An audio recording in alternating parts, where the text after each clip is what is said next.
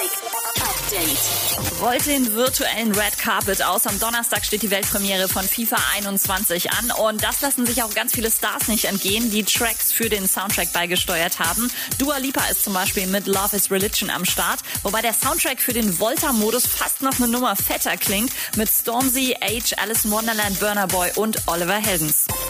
Billie Eilish ist gerade mal 18, bekommt aber jetzt ihre eigene Doku, die schon seit Jahren in Arbeit ist. Billie Eilish, The World's a Little Blurry, soll im Februar 21 in die Kinos kommen.